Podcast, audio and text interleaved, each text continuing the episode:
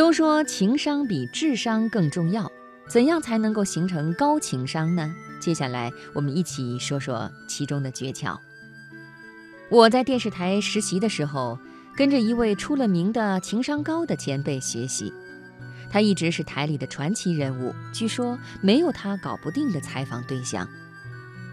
那天采访一个女老板，她是一个相当苛刻的人，一会儿要求只露侧脸，一会儿又嫌弃演播厅光线不好，纠结了半天，采访还是做不下去。摄像已经重来了三次，第四次，老板话说到一半，突然忘词了，他有一些恼怒，向摄像挥挥手说：“不行，这遍不要了。”现场的气氛已经有点急躁。唯独前辈仍然镇定，和颜悦色地替对方理了理话筒，说：“不要紧张，慢慢来。”原来对方的颐指气使是在遮掩他的紧张啊！知道小心思被看穿，女老板捋了捋头发，面色竟然也带了一点羞涩。采访渐渐顺利起来，临走之前，女老板满面笑容地和我们合影。还送了我们不少礼物，大包小包的送我们出门。回程的路上，前辈语重心长地对我说：“他们说我情商高，采访有技巧。其实啊，我是希望你知道，一千个所谓的技巧都比不上你真正尊重采访对象的一秒钟。你要做尊重他们的朋友，他们愿意说的你要耐心听，他们不愿意讲的不强求。”那是我第一次知道发自内心的尊重他人有多重要。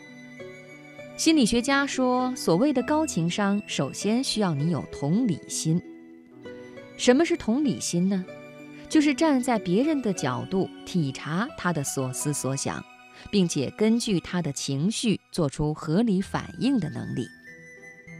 蔡康永曾经讲过一个故事：小时候，他到一个富贵人家吃饭。餐桌上，他第一次吃到鱼翅，忍不住拉着妈妈问：“这是什么呀？怎么这么好吃啊？”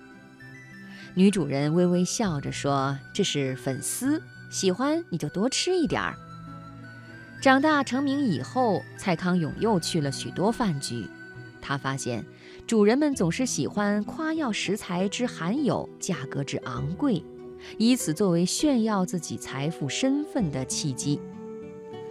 走过了千山万水的蔡康永，在那个时刻才终于明白，小时候餐桌上萍水相逢的女主人，她的温柔用心。真正的高贵之人与俗不可耐的土豪，确实有着云泥之别。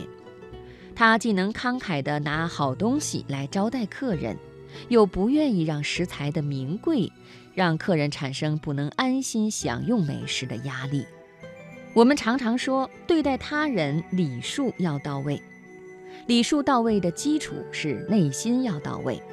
生活中常常有人将情商高等同于逢迎奉承，善于搞办公室政治和会来事儿，懂得吸引别人关注自己。但是，真正的高情商应该是一视同仁，让人如沐春风，因为他的心中常怀温柔与善意。他们懂得让老板舒服，让同事舒服；他们能够体察对方的所思所想，让工作顺利开展；他们言谈的高品质和良好修养，能够提升沟通谈判的质量，提升工作效率，最终提高自己的收入。他们懂得让家人舒服，让恋人舒服；他们心中将对方视为自己在世界上的重要依靠。他们的温柔和体贴，换来的也是安稳的家庭、圆满的感情和教养良好的下一代。